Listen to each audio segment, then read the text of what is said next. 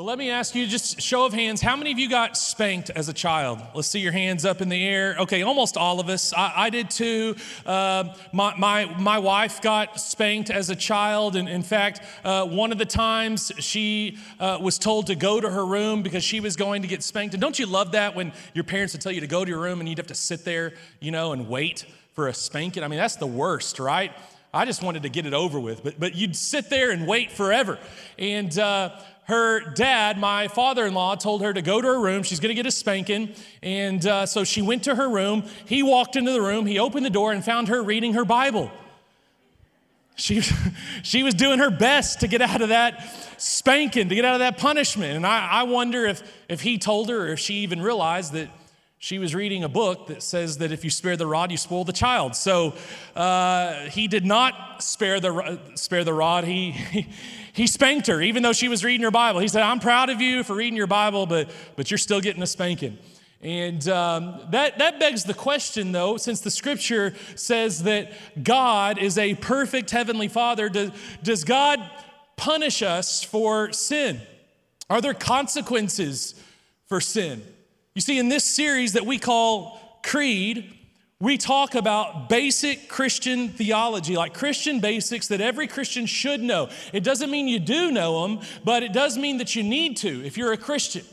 This is basic Christian theology. Every Christian should know and needs to know. And so last summer we talked about uh, the, the scripture, the history of the scripture, how it came together, the authority of the scripture, the, the, the sufficiency of scripture. It's called the doctrine of the Word of God. We talked about that last summer in our Creed series. And so we're continuing that series. We're picking back up this summer, and we'll do this each summer where we'll talk about basic Christian theology. Can also be called doctrine. A doctrine is what the whole Bible teaches us about a particular topic. And so as we dive into doctrine today, I hope you're prepared to be here for the rest of the day. Cancel your lunch plans uh, because we got to talk about what the whole Bible says about the doctrine we're covering today. Uh, I'm just kidding. I, am already hungry and starving. I, I'm sure you are too. I'm not going to be here all day. You can catch up from last week. We talked about this last week. We're going to talk about it and finish it up next week. But we're going to do our best to tell you what the Bible says about these particular doctrines that we're covering.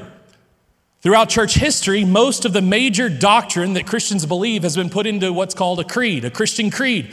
And so maybe you've heard of things like the Apostles' Creed or the Nicene Creed. These are creeds that Christians have put together to put the, the biggest and, and most basic Christian doctrine into these creeds that are made up of these creed statements, these doctrinal statements that, that give you an idea, that summarize basic Christian theology. And so, thus, the, the name of the series, Creed. We're talking about what we believe as Christians, we're talking about doctrine. And as a church, we called ourselves the city church when we started this church. It was based on the idea that Jesus said his followers would be like a city on a hill. And over the last couple years, we've talked a lot about what this city looks like. This, this, this place, what does it look like? What, what does it feel like? What, what does it represent? And we've also said it's not just a place, it's a people. And so, who are these people? What are they like? How do they live? What characterizes these people that live in this city? And we've said this to summarize that these people are a people of grace and truth. John said about Jesus that Jesus was full of grace and truth. And so, as his followers, it makes sense that we would be a people that seek after grace and truth, that live out grace and truth, that we are passionate about grace and truth. And so, we believe, because Jesus said you should love the Lord your God with all of your mind, that we need to learn the truth about God. We need to learn God's truth so that Ephesians 4 says this, so that we can have an unshakable foundation in shaky times. And man, is that not relevant for right now? We need unshakable truth in shaky times. And so, if you're going to have that unshakable truth in a shaky time, you've got to know the truth. You've got to know what God's word says and what it teaches. You need to understand basic Christian theology, basic Christian doctrine, if you're going to have that firm foundation that Paul says in Ephesians 4 that will keep you secure. When, when the wind starts to blow and the waves start to come, you can stand firm in the truth of God's word. Paul also says in Ephesians 4 it's this truth, it's this firm foundation. It's knowing God's truth. It's in loving the Lord your God with all of your mind that you'll be able to spot false teaching and false teachers because they're out there. You'll be able to pick out what's true and what's false in any Christian book or and when, when a pastor starts speaking. And yes, you should do the same thing with me. I am a man. I'm not perfect. I'm not infallible. God's word is our source of truth. It's not me. And so the book of Acts says that these Bereans, these Christians, would examine the scriptures to see if what Paul was saying was true. You need to be doing that too. Anytime you read a book, anytime you listen to a pastor, you need to be examining the scripture to see if what you're hearing, if what you're reading is true. You need that filter. And it's in knowing the truth of God's word that will give you that filter to be able to judge false teaching and false teachers. But before we get started, we got to make three assumptions so that we're all on the same page. And, and just in case we're not on the same page, you know at least where I'm coming from. So, three assumptions. We talked about these last week. Number one, that the God who is spoken of in the Bible exists and that he has spoken or he's revealed himself, his purposes and his ways in the Bible.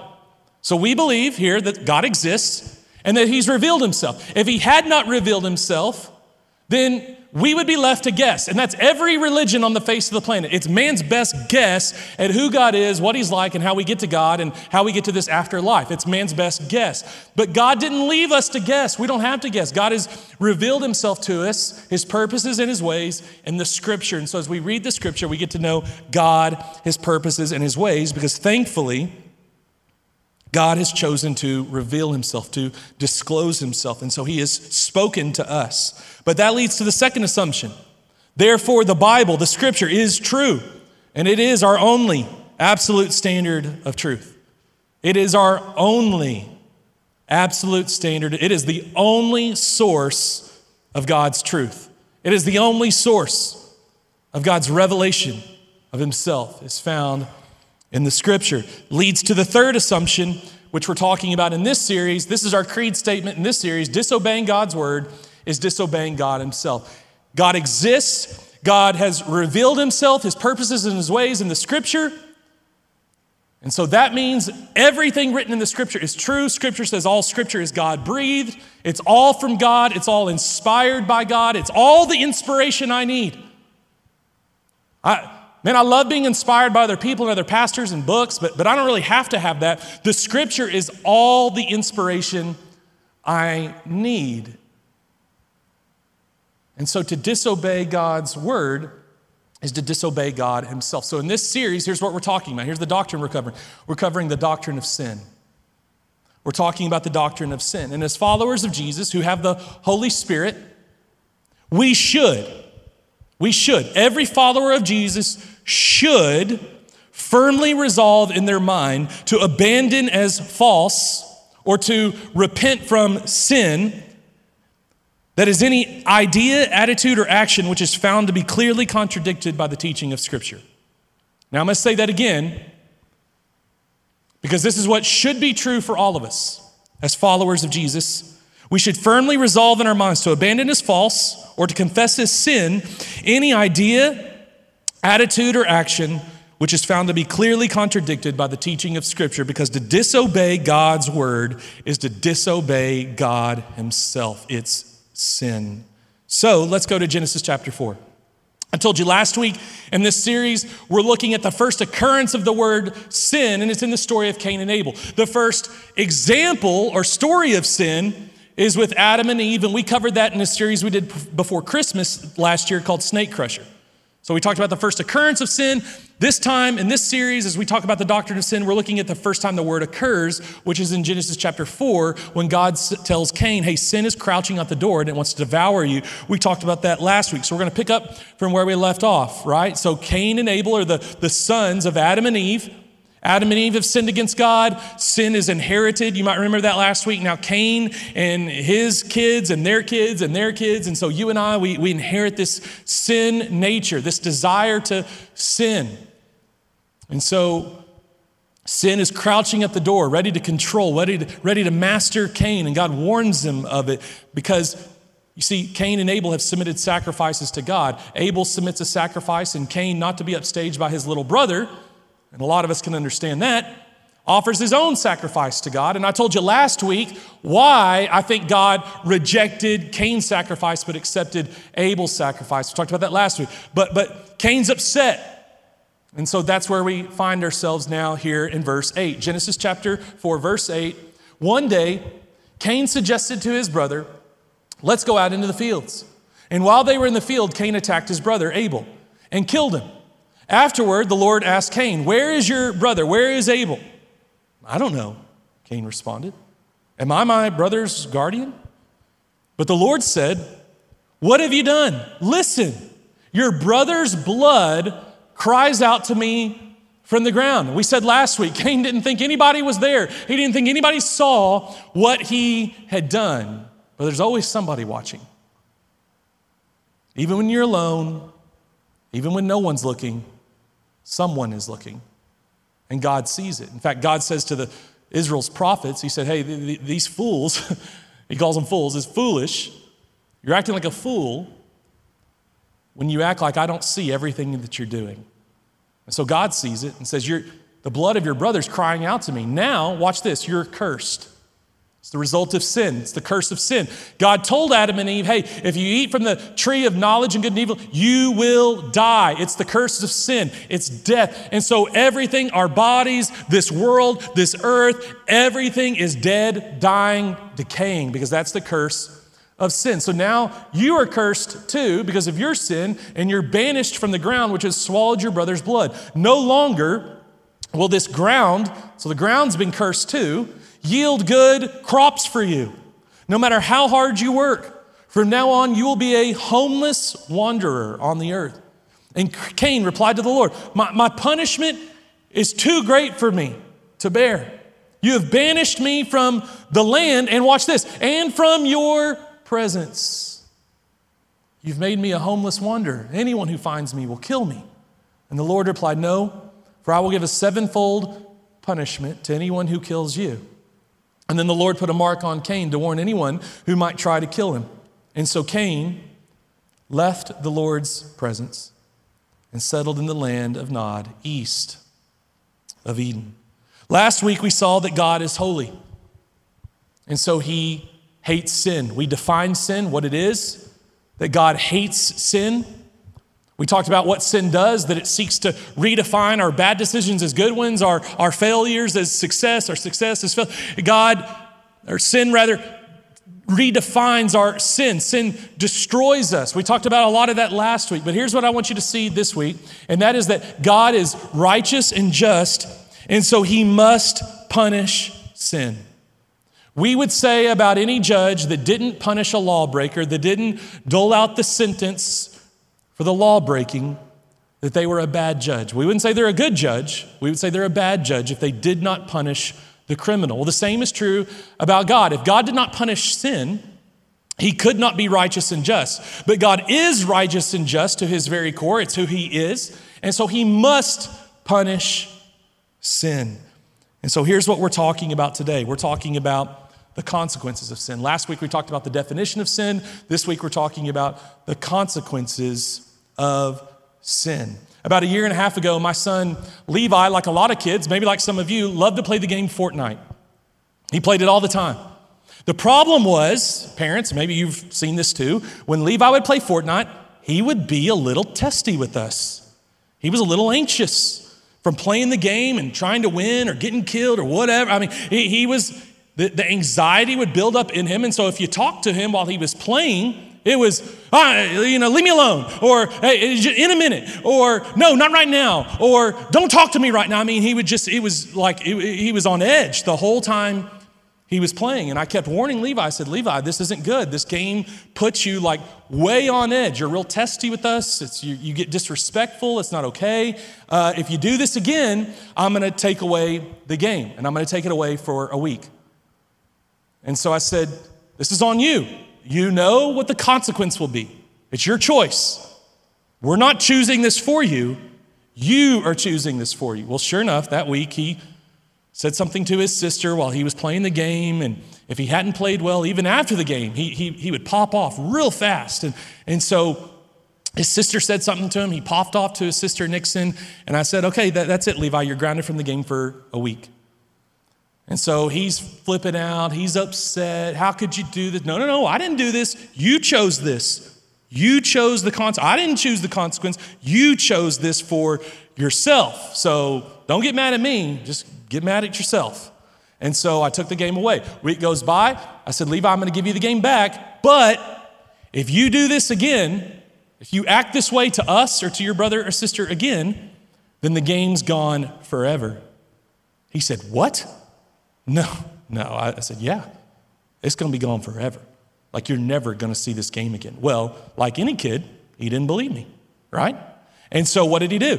He's playing the game, he's anxious, he pops off to us. I said, All right, bring me the game. For how long? Well, Levi, you know how long. It's gone for good. No, you can't do that. It's too much. You, can, you can't do that. I said, Nope, it's gone for good. This game, I told you, I warned you, it's not good for you. It puts you on edge, at least for right now. You cannot handle playing this game and then act well at the same time. And so it's gone forever. He gets to school, his friends are asking him, Hey, Levi, you know, where are you on Fortnite? Are you going to play with that, you know, whatever? And he's like, I, you know, I can't play. I'm grounded from it. His friends say, Well, how long? And he said, Well, my, my dad said forever. And they're like, What? Forever? Like, that's a pretty harsh punishment. And then they told him this Don't worry. Don't worry. They'll give in. They actually said this to him. All parents say that, but they give in. So, a year's gone by, and I haven't given in. And you're probably wondering now, Clayton, did you ever give in? And while I would love to say I didn't, I did. After a year, a year went by, and he asked if I, he could play again. I said, okay, Levi, I'll give you another chance. But once again, this game is proven to not be good for you. And so we'll see how you do this time. We'll let you play it and see. But if you can't act right, and if you're going to get all anxious and disrespectful and pop off to people and all that, while you're playing this game or after you're playing this game, then it's gone again. For how long? For good this time. And I mean it. I mean forever. But you know, short term consequences can turn into long term consequences if we're not careful. And so let's talk about these two consequences of sin the short term and the long term. Number one, let's talk about the short term. These are the temporal consequences of sin. The temporal consequences of sin. In Genesis chapter 4, we see a lot of consequences of sin. Some of them are temporal. Here's the, here's the first one. Number one, the first temporal consequences of sin is forfeiting the presence of God. Forfeiting the presence of God. Cain offends God with his sin. God says, you, you may have sinned against your brother, but his blood's crying out to me, and your sin offends me. And make no mistake, we talked about this last week. God hates your sin, it offends him eternally and infinitely offends him. And so Cain, as a result, is banished from the ground. And Cain says this I was banished from the ground and from your presence. You see, when we sin against God, there's a break in the relationship, there's a distance there. Our sin separates us from God. And that's what happens with Cain. He's banished from the ground, he's banished from God's presence. And Cain says this I've become a homeless wanderer. It's a feeling of not being at home, it's a feeling of being lost, of no peace. It reminds me of the story of the prodigal son. Jesus talked about a son who, in his arrogance, demanded his inheritance from his dad, and his dad obliged. And he went and spent it, ran out of money on parties and wild living, and he ends up at a pig pen, destitute, nothing to eat, no money, everything's gone. He's a homeless wanderer, lost, lost from his home, where he belongs. There's a separation, there's a brokenness in his relationship with his father that separates him from his father. So we forfeit the presence of God. Secondly, Temporal consequences of sin are forfeiting the provision of God. When we sin, we forfeit the provision of God. God says to Cain, You're going to work hard, you're going to work the ground, but no fruit is going to come from it. In other words, you can work as hard as you want. You can put in all the, the effort and the blood, sweat, and tears that you want, but nothing is going to come from it. You see, when God is with you, when He's fighting for you, when His favor, when His hand of blessing is on you, you can work, and sometimes it's multiplied over and over and over and over again. But when God's hand of blessing, when His favor is not on you, you can work as hard as you want. You can put in all the effort that you want, the blood, sweat, and tears, and nothing can come from it. You see, when you sin against God, you forfeit the provision of God. Third, when we sin against God, we forfeit the protection of God. God says, This earth that you've worked before and you've received fruit from, it's, it's now cursed too. In the same way, God said in Genesis chapter 3, the chapter right before this, He said to, to, to, Adam and Eve, He said, The ground is going to be cursed as a result of this sin. This paradise that I've created for you, this paradise of protection, has been cursed. And so now we see things like famine and natural disasters and the world literally decaying and dying as a result of sin, just like our bodies do. You're going to work it, but nothing is going to come from it. It's not going to produce anything. So, so the world is cursed. And so now we no longer have this protection of God, this paradise to live in. But secondly, when, when Cain is forced to leave his presence in this ground, Cain says, These, these people are going to, they're going to kill me. I'm in danger. If I'm not with you and in your presence and under that umbrella, I'm in danger. People are going to want to harm me. When you sin against God, you forfeit the protection of God. Next, when you sin against God, you forfeit the people of God. Sin wrecks relationships. It puts us at war with people. It puts us at war in our marriages. It puts us at war with our children and our children with us. Sin brings war.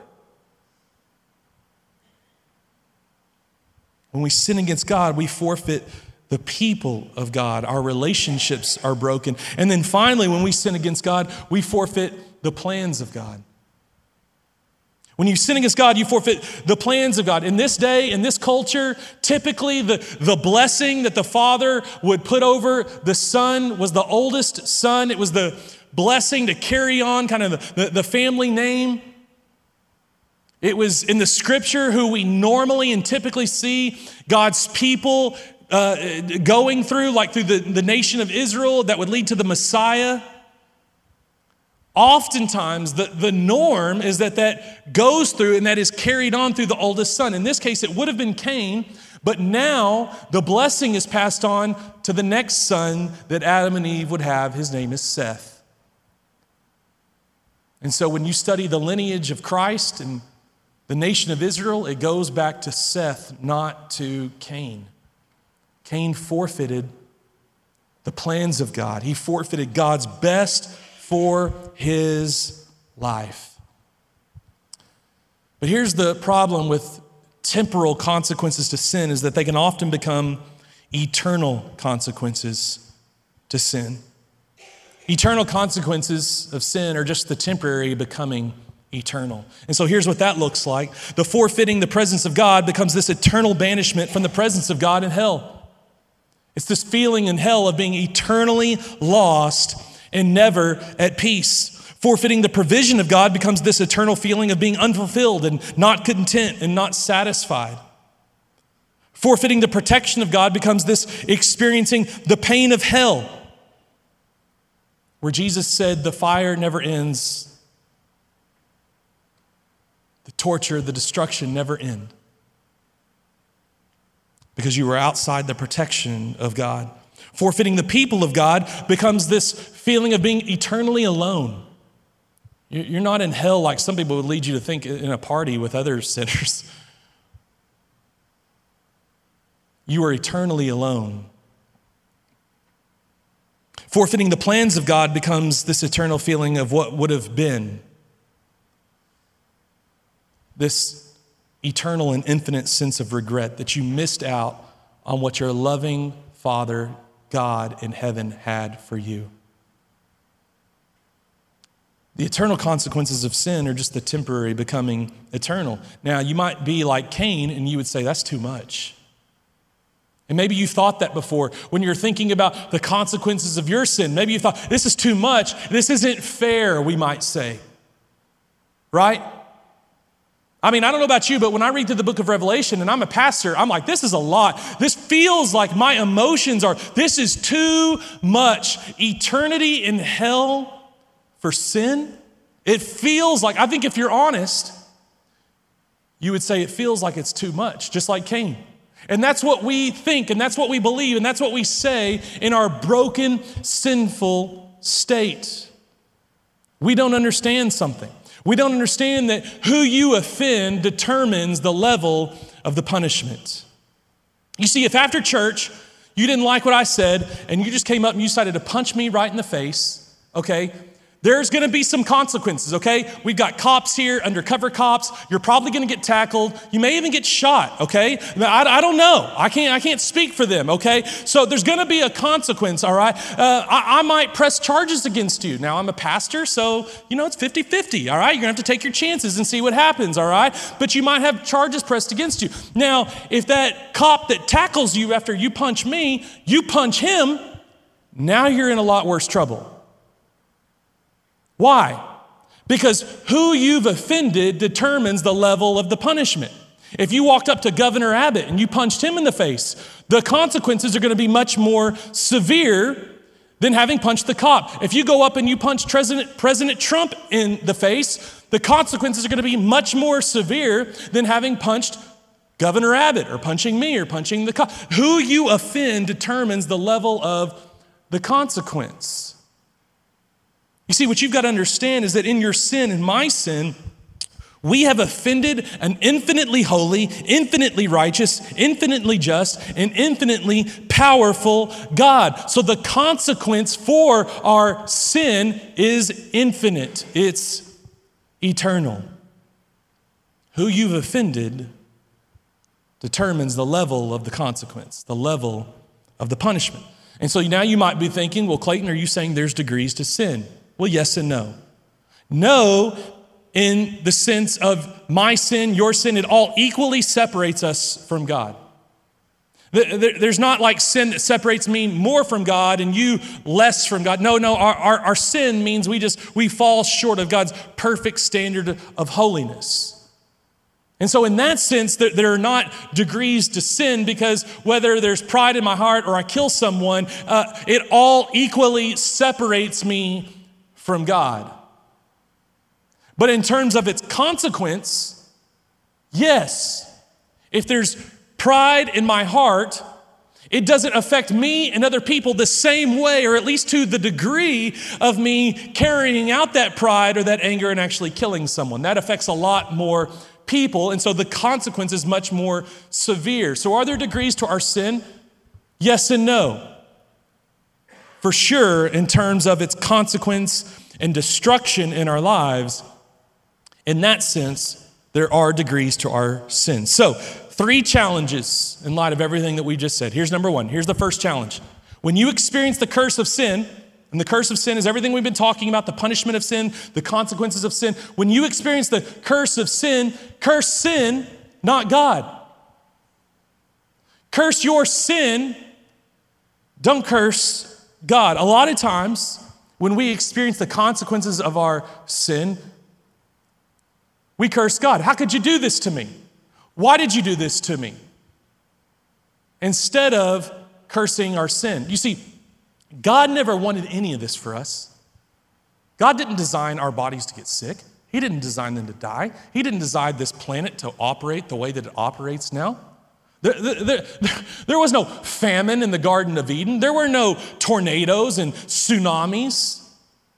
none of that stuff existed in the garden. It was a perfect paradise.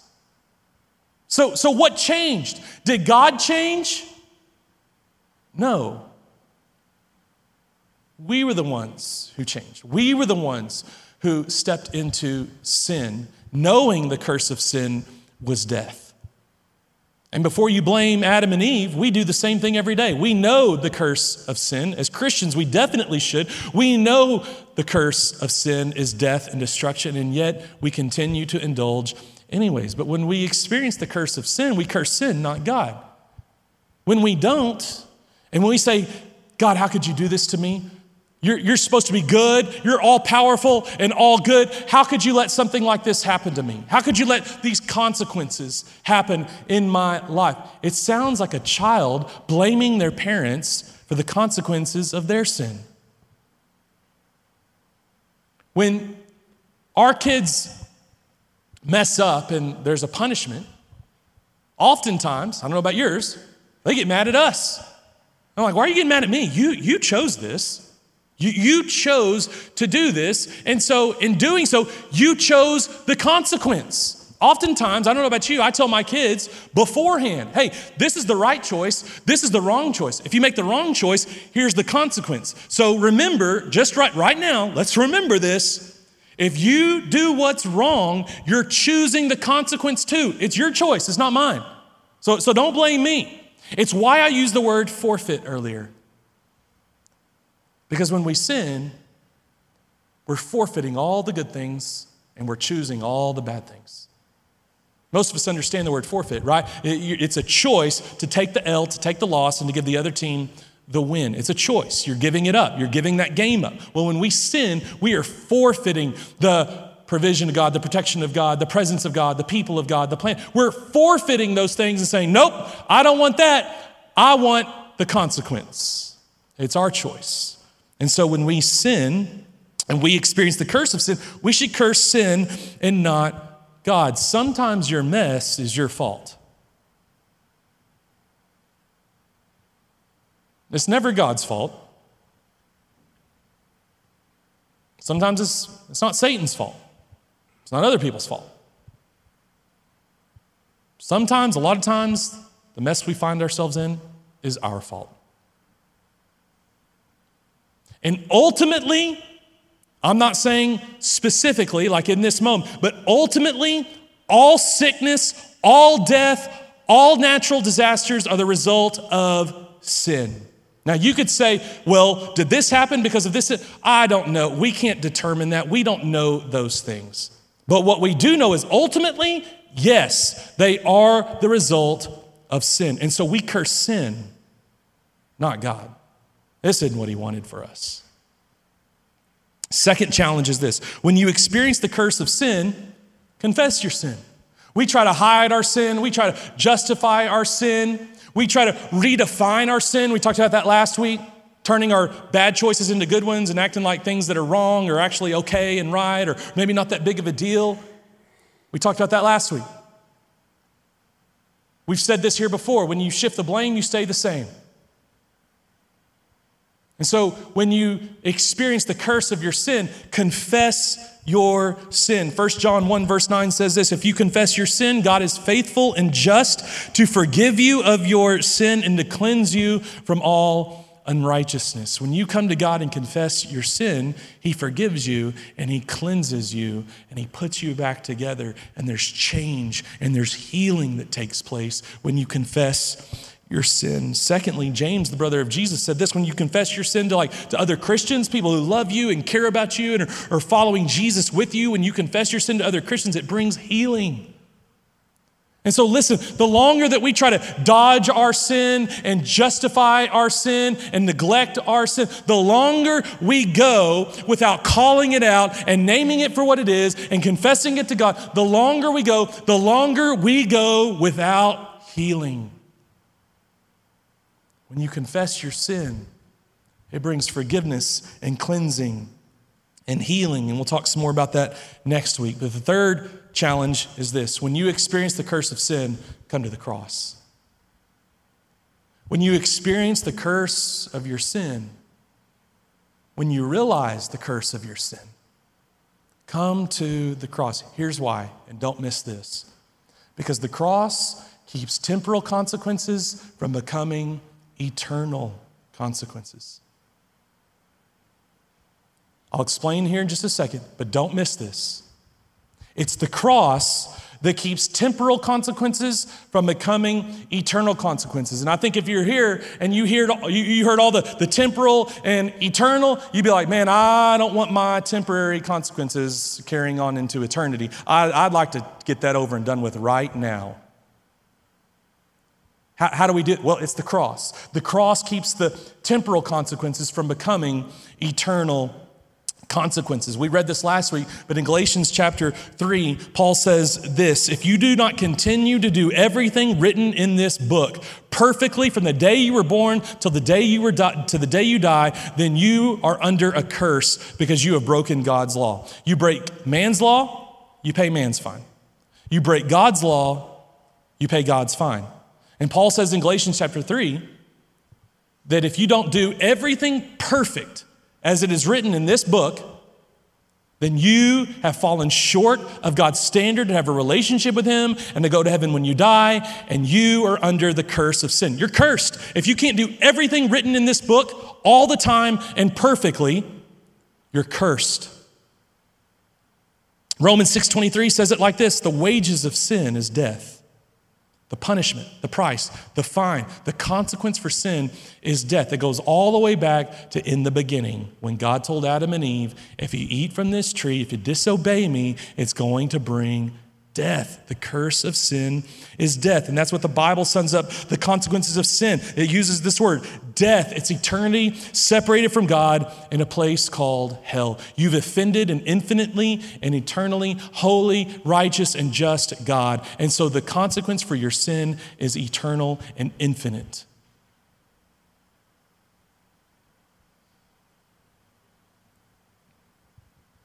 But the great news of the gospel is that it goes on to say in Galatians chapter 3 that even though the curse of sin is death, that Christ became a curse for us when he died on that tree.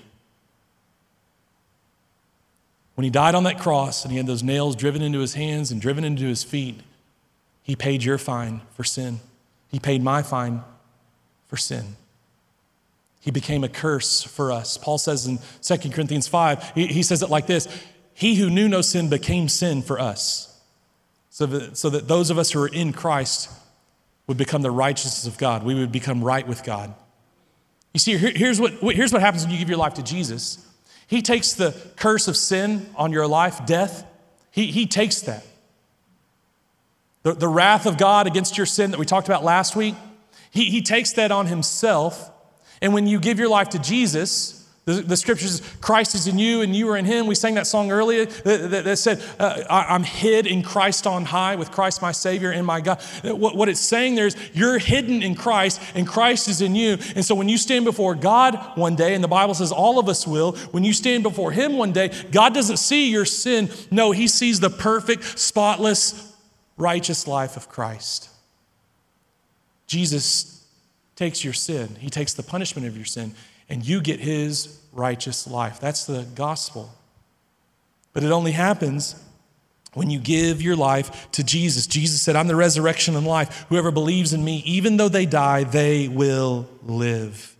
They will live forever with me in paradise.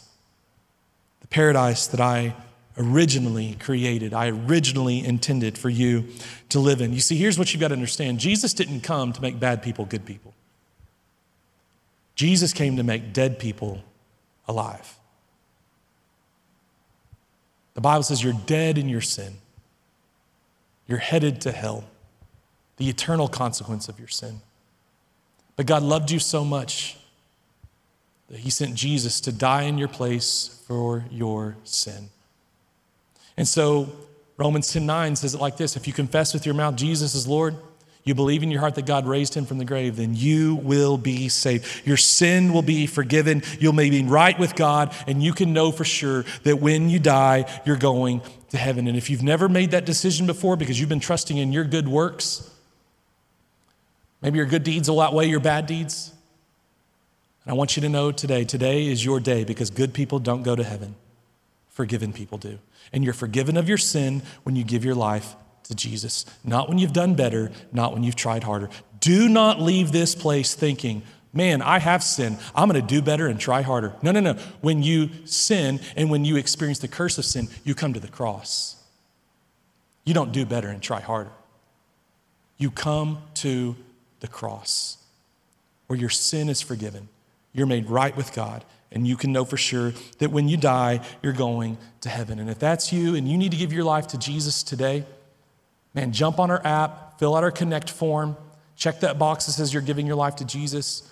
If you don't have that, you can go to our Welcome Center. They've got iPads there. You can fill out that form there and check that box that says you're giving your life to Jesus. You see, Jesus took the eternal consequences of your sin upon himself, which leaves us to say, well, then as a Christian, then do I still experience any temporal consequence? Jesus paid for the eternal consequence. What about the temporary consequences of my sin? Do I still get to experience those?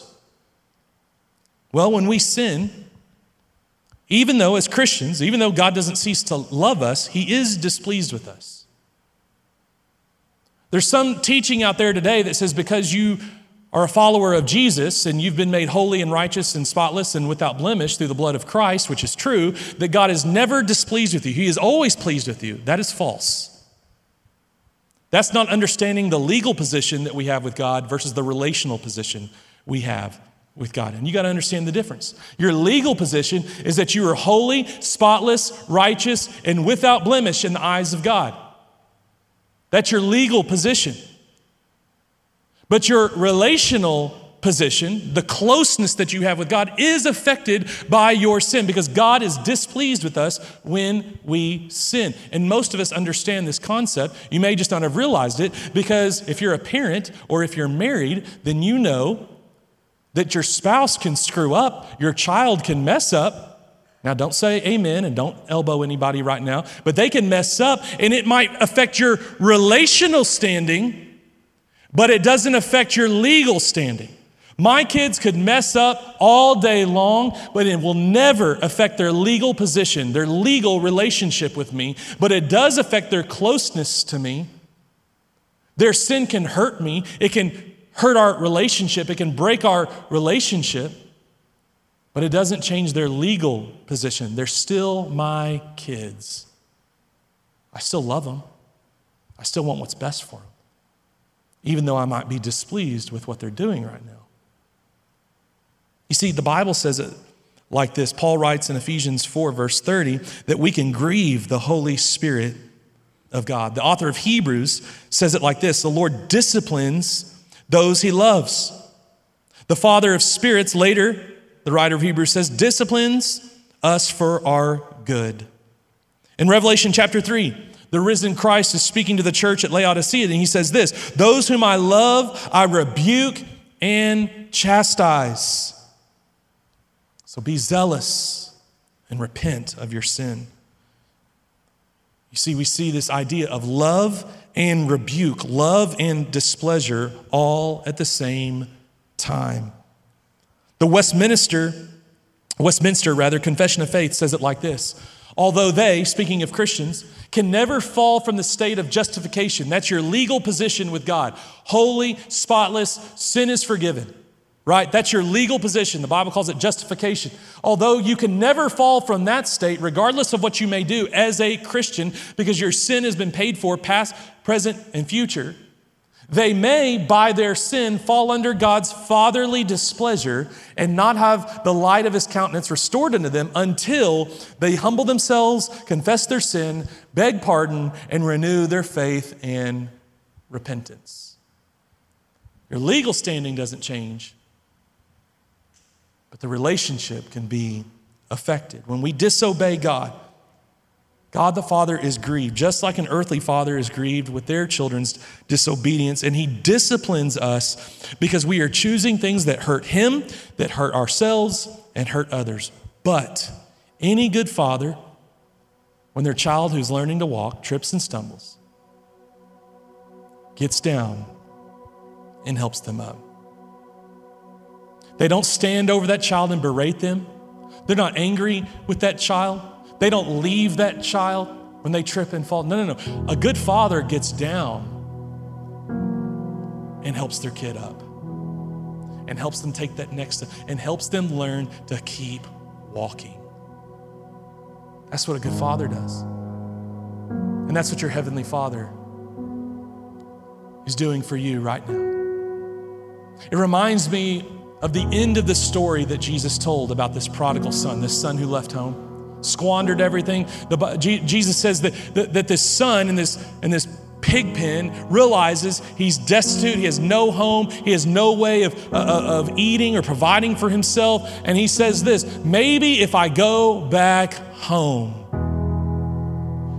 maybe, maybe if I go back home, I could experience what it's like to be a son again.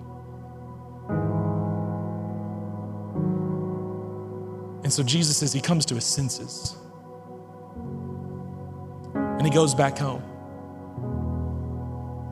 Now, most of us think, if you don't know the story, most of us would probably think that when the son comes back home, the father's standing here like this, right? Tapping his foot, arms crossed. How could you do it? Look at you. Yeah, now you're coming back home. Now you need my help. Look at you now. That's how we would think the story ends, but it's not. When the son who's been away comes back home. He sees his father with a huge smile on his face, with his arms open, not crossed, open. He gets a huge hug, and there's a party that's thrown. Because the son who was lost came back home. And I would invite you to do that today. Maybe you've been away Maybe you've been blaming God. But maybe today is your day to curse your sin, to confess your sin, and to come to the cross. Or maybe to come back to the cross. Would you pray with me? God, I pray that right now that every person in this room would see their father with arms open wide, welcoming them home, maybe welcoming them back home.